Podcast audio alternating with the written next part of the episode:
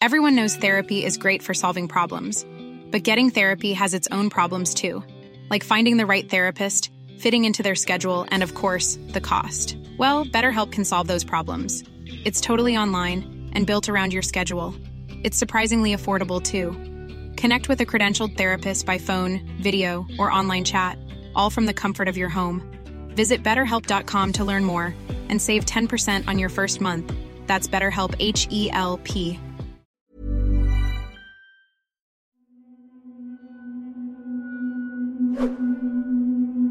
Magandang araw po sa inyo at sa mga nakikinig. Itago niyo na lang ako sa pangalang Race.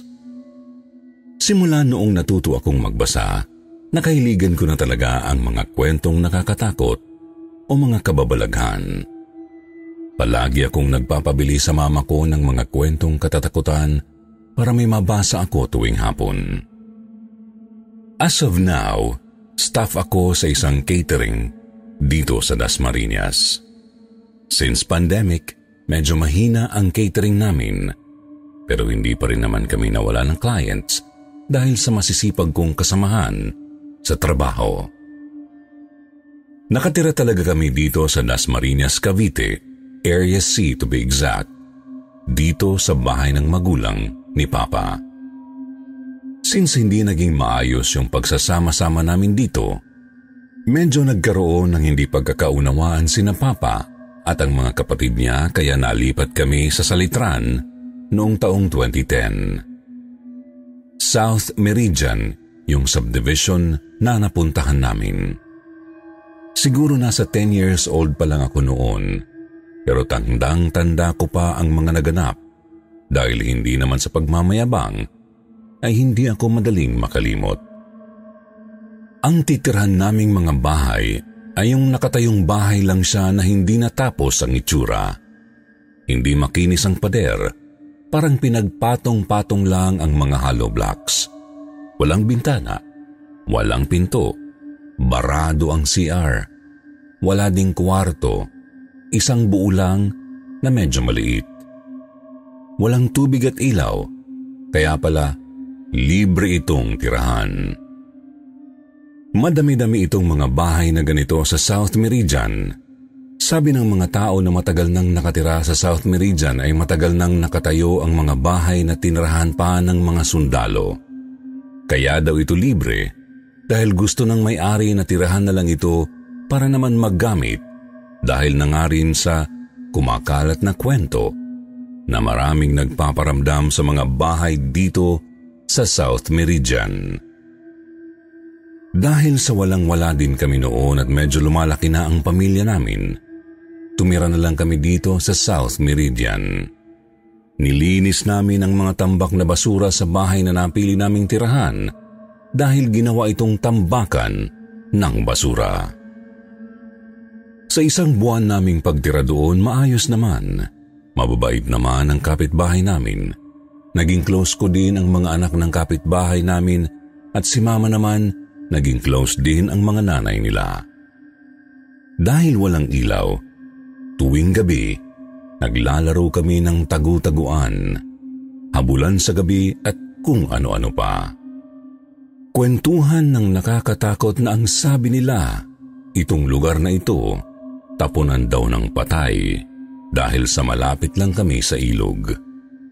May mga bangkay na dyan lang daw tinatapon at natatagpuan na lang na naaagnas na. Itong tinitirahan namin ay naharangan ng mataas na pader at ang likod noon ay ang The Orchard kung saan mayayaman ang nakatira. Naakyat lang kami sa puno para matanaw kung ano ang mga naroon at makita ang mga naglalakihang bahay. Papasok kami mga 10 p.m. na dahil sa walang kuryente, mainit sa loob ng bahay. Paypay lang kami ng paypay gamit ang karton at ilaw namin ay gasera. Pag may pera naman, nabili kami ng kandila.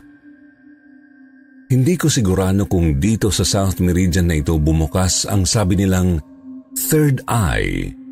Kagaya ni Mama, nakakakita rin siya at nakakaramdam.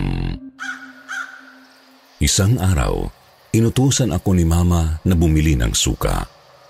Pakanta-kanta pa ako habang naglalakad nang madako ang paningin ko sa isang bakanting lote. Nanginig ang katawan ko. Di kaagad ako nakagalaw at natulala ako. Nakalutang ang isang babae na mahaba ang buhok. Puti ang damit. Yung mukha niya, butas. Hulma ng isang bungo. Butas ang ilong, bibig at mata. Di ko alam kung nakatitig siya sa akin, pero nakatingin lang talaga ako sa kanya. Nilakasan ko ang loob ko. Kumaripas ako ng takbo papunta sa bahay. Nagtaka si mama, ba't pawis na pawis ako? Hindi na lang ako umimik. Kinabukasan, nagtanong ako sa kaibigan ko na si Panchang tungkol sa bakanteng lote. Sinabi niya sa akin na nagpakamatay daw ang babae sa bakanting lote dahil iniwan ito ng kanyang nobyo nang malaman itong buntis siya.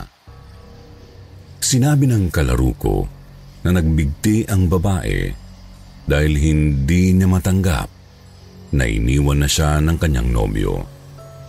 Napaisip ako kung siya nga ba ang nakita ko.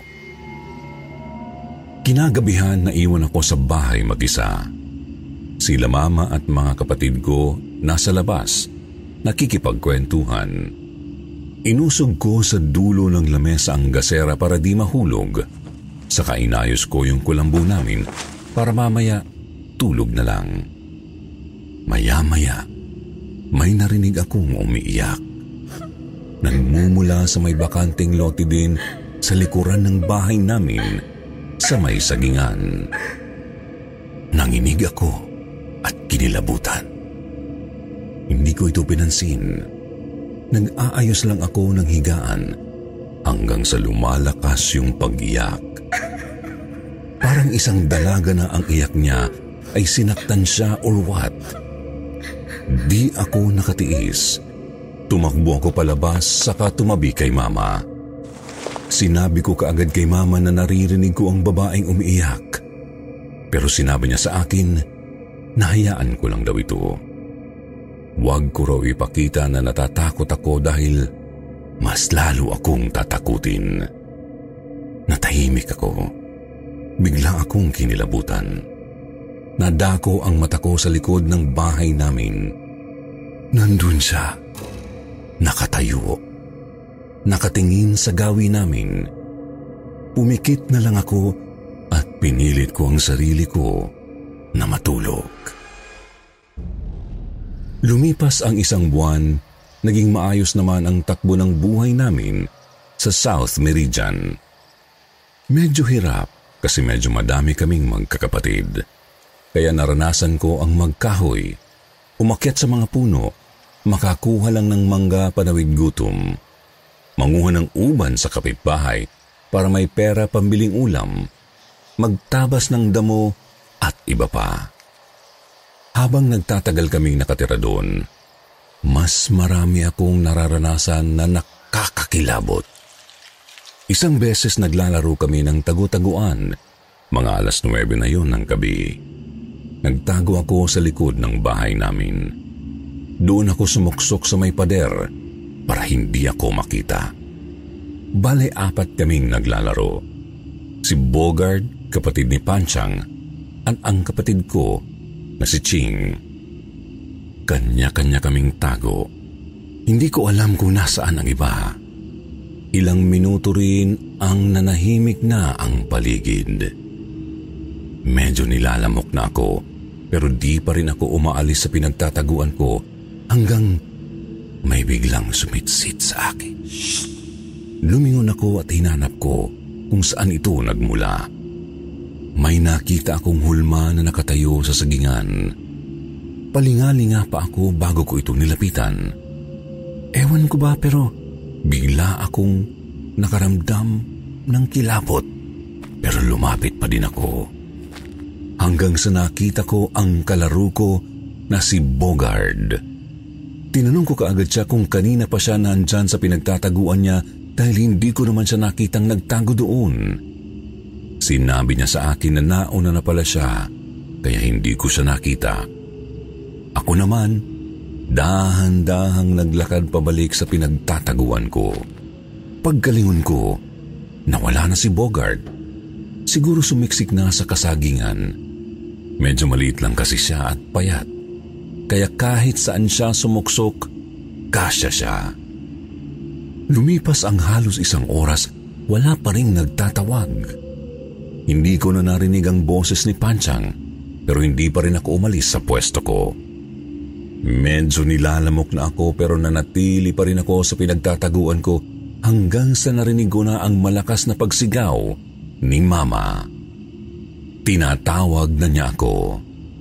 Galit na ang boses niya kaya naman lumabas na ako sa pinagtataguan ko. Nang makarating ako sa bahay, ay pinagalitan ako ni Mama at sinabing kanina pa nakauwi ang mga kalaro ko. Nagtaka pa nga ako at sinabi ko na naglalaro kami at nakausap ko pa nga ang kalaro kong si Bogard.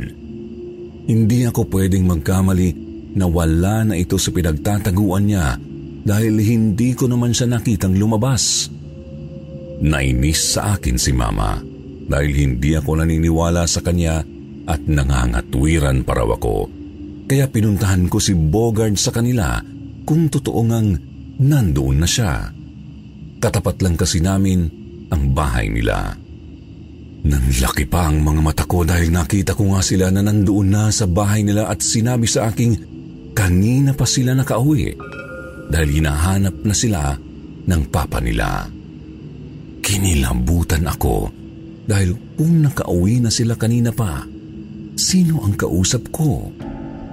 Mas kinilabutan ako nang sabihin sa akin ni Bogard na hindi na siya nagtago sa kasagingan dahil sa puno siya umakyat para magtago. Hindi na lang ako umimik pa. Bumalik na lang ako sa bahay namin. Kinabukasan tanghali na ako nagising. Naglinis agad ako ng bahay.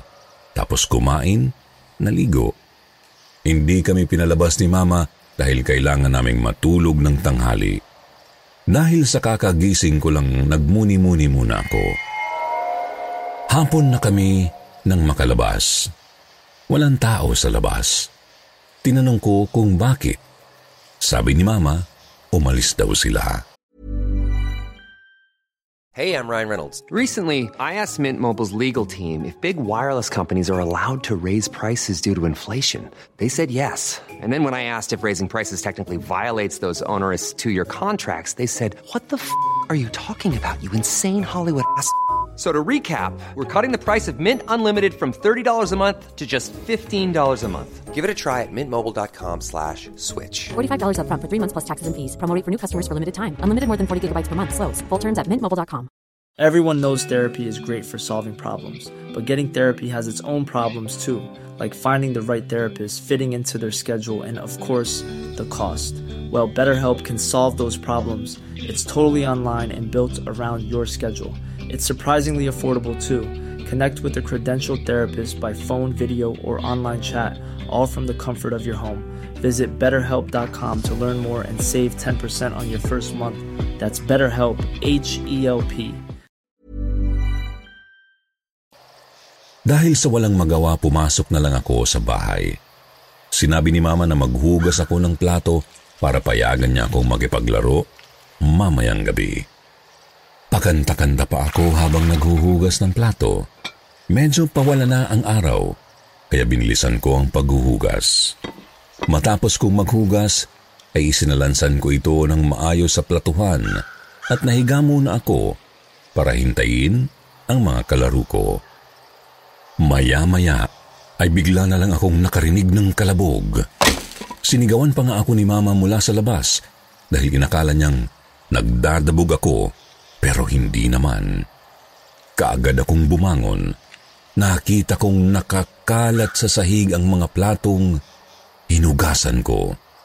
Buti na lang at hindi babasagin ang plato namin. Kumunot ang noo ko. Paano ito malalaglag? ay maayos ang pagkakasalansan ko. Siguro yung multo na naman dito. Papansin talaga. Kung hindi mga laruan ng malalaglag, mga plato o kutsara. Ibinalik ko na lang ang mga plato at saka lumabas na ng bahay para puntahan si mama dahil bigla akong kinilabutan.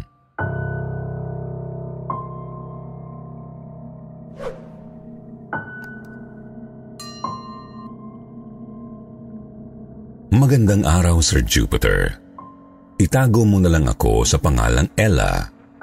Ibabahagi ko sa inyo ang nakakakilabot kong karanasan noong nagbakasyon ako sa tita ko. Taong 2018 ito nangyari. Dahil sa kinailangan ko ng pera ay nagbakasyon ako sa tita ko sa Laguna para bantayan ang mga pinsan ko. Dalawa ang pinsan ko sa Laguna. Isang apat na taon at isang pitong taon. Sa isang linggo kong nakatira sa tita ko ay naging maayos naman. Wala naman akong naging problema. Mabait naman sila sa akin at hindi naman ganoon kapasaway ang mga pinsan ko. Sadyang makalat lang talaga sila sa laruan. Doon lang ako medyo nahihirapan, lalo na kapag maliliit na laruan ang ikinakalat ng bunsong kapatid ng pinsan ko. Sa tuwing hapon ay naglalaro ang mga pinsan ko. Doon silang dalawa nagkakalat ng bongga. Medyo naiinis na nga ako pero ayos lang dahil kailangan kong makaipon dahil bibili ako ng gamit para sa susunod na pasukan. Kapag day off ng tita ko pati na ng asawa niya ay umaalis sila. Halimbawa ay Sabado sila ng gabi aalis, umaga na sila ng linggo babalik. Siguro nagbabanding ang dalawang yun. Kapag wala sila, palagi kong kinakandado ng maayos ang bahay. Wala naman akong naging problema nang sumapit ang isang buwan ko sa kanila. Pero may napapansin ako sa pinsan kong pinakabata. Palagi siyang may kausap kapag naglalaro siya sa gabi. Mga alas 9 hanggang alas 10 kasi ng gabi ay naglalaro pa siya. Kapag naglalaro siya ay may kinakausap siya na parabang nasa harapan niya lang. Noong una ay hindi ko ito binigyang pansin. Siyempre bata siya. Baka gawa-gawa niya lang na may kinakausap siya. Isang araw noon, naggalit ang kuya niya sa kanya dahil daw ang ingay ng kapatid niya Kinausap ko kung bakit siya naggalit ng ganoon, kung simple lang naman ang dahilan. Sinabi niya na nagsisisigaw daw ang kapatid niya. Nagtaka ako ng araw na yun dahil hindi ko naman narinig ang kapatid niyang nagsisigaw. Kaya naman kinausap ko ang bunso niyang kapatid kung nagsisigaw ba ito. Sinabi niya sa akin na hindi. Nainis pa nga ako dahil inakala ko na niloloko lang nila ako. Pinagalitan ko lang ang bunsong kapatid ng pinsan ko. Pero sinabi niya sa akin na hindi raw siya ang sumisigaw, kundi ang kalaro niya. Mas lalo ko pa siyang pinagalitan dahil wala naman siyang kalaro. Tanging siya lang ang naglalaro mag-isa. Sa sumunod pa na mga araw ay patuloy pa rin sa ganoong eksena ang kapatid ng pinsan ko. Naisipan kong sabihin yon sa tita ko, pero sinabi niya lang sa akin na baka guardian angel lang daw yun ng pinsan ko. Sumang-ayon na lang ako at saka ipinasawalang bahala na lang iyon.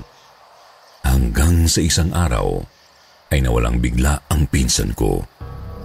Kung saan-saan namin sa hinanap ng kuya niya, Sobrang binalot ako ng kaba ng araw na yun dahil sa hindi ko alam ang gagawin ko. Malamang sa malamang ay lagot ako sa tita ko hanggang sa may nakapagsabi sa amin kung nasaan ang pinsan kong yun. Nakita raw nila itong pumasok sa abandonadong bahay sa kahilerang bahay namin.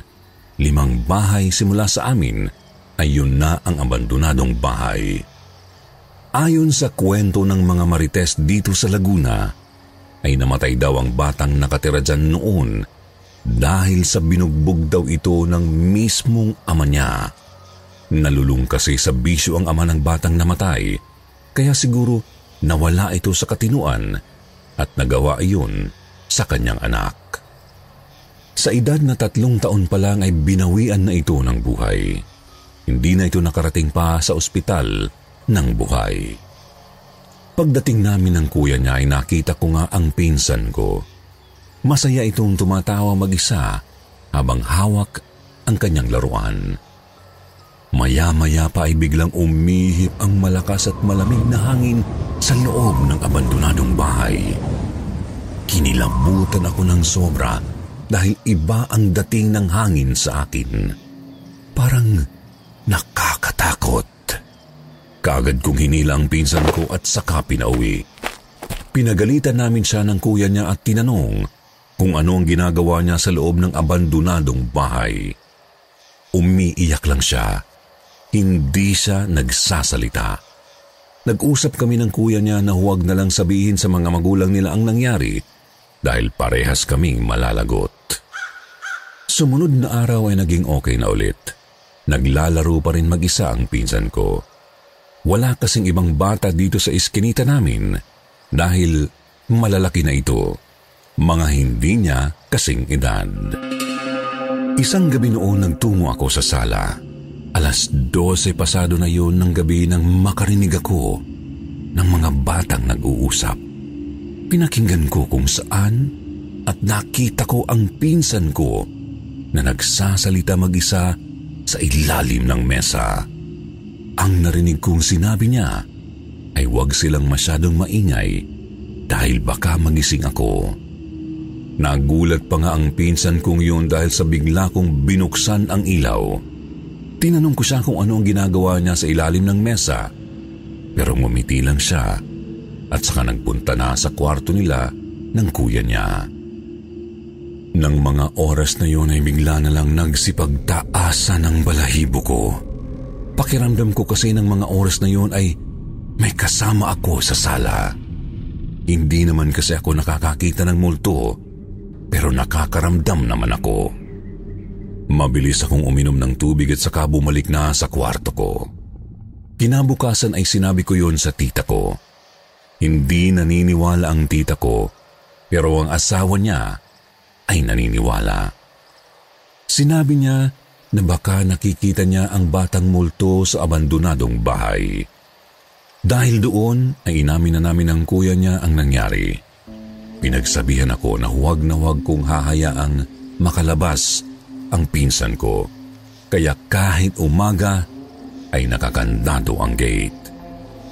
Simula ng araw na yon ay binantayan ko na ng maigi ang pinsan ko. Kung saan siya nagpupunta ay naroon ako. Hanggang sa isang araw, naglalaro siya at abala ako sa pagkalikot ng cellphone ko. Nawili kasi ako kakapanood ng mga funny video sa Facebook.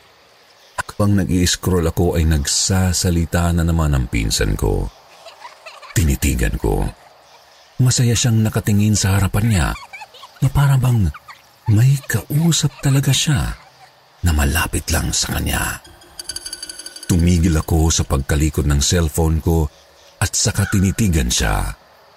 Sa una ay aakalain na talagang nagsasalita lang siya mag-isa hanggang sa muntik na akong mapasigaw. Bigla na lang kasi gumalaw ang laruan niya na para nang may humahawak dito.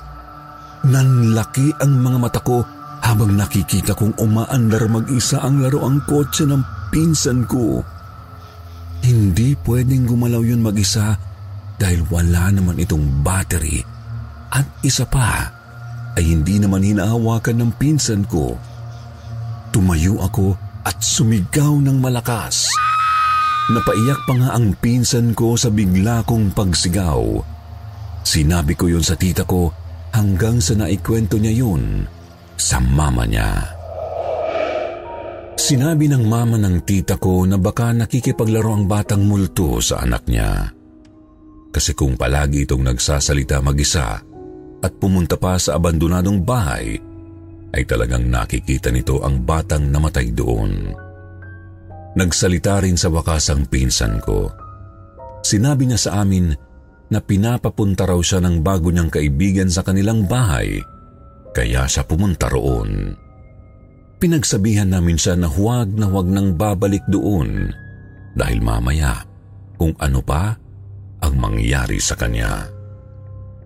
Paalis na rin ako ng araw na yun, kaya naman hindi ko na mababantayan pa ang pinsan ko. Simula noon ay binantayan na nila ng maigi ang anak nila. Sinabi ng mama ng tita ko na huwag hahayaan ng pinsan ko na bumalik sa abandonadong bahay na yun dahil baka mamaya may hindi magandang mangyari sa pinsan ko.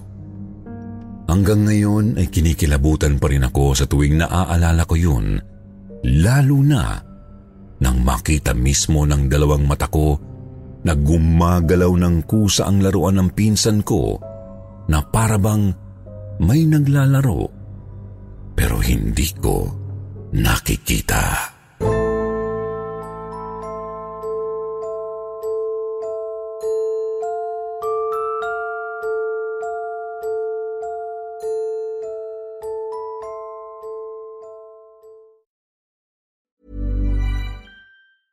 Planning for your next trip? Elevate your travel style with Quince. Quince has all the jet setting essentials you'll want for your next getaway, like European linen, premium luggage options, buttery soft Italian leather bags, and so much more. And is all priced at 50 to 80% less than similar brands. Plus, Quince only works with factories that use safe and ethical manufacturing practices. Pack your bags with high-quality essentials you'll be wearing for vacations to come with Quince. Go to quince.com/pack for free shipping and 365-day returns.